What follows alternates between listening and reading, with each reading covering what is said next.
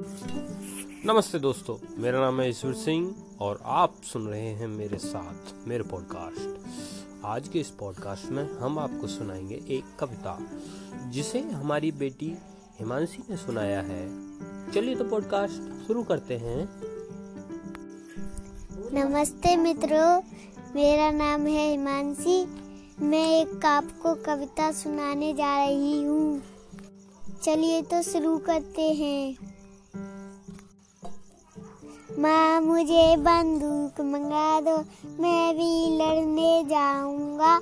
इन छोटे छोटे हाथों से दुश्मन को मार भगाऊँगा। भारत का वीर सिपाही बन, मैं माँ के कष्ट मिटाऊँगा।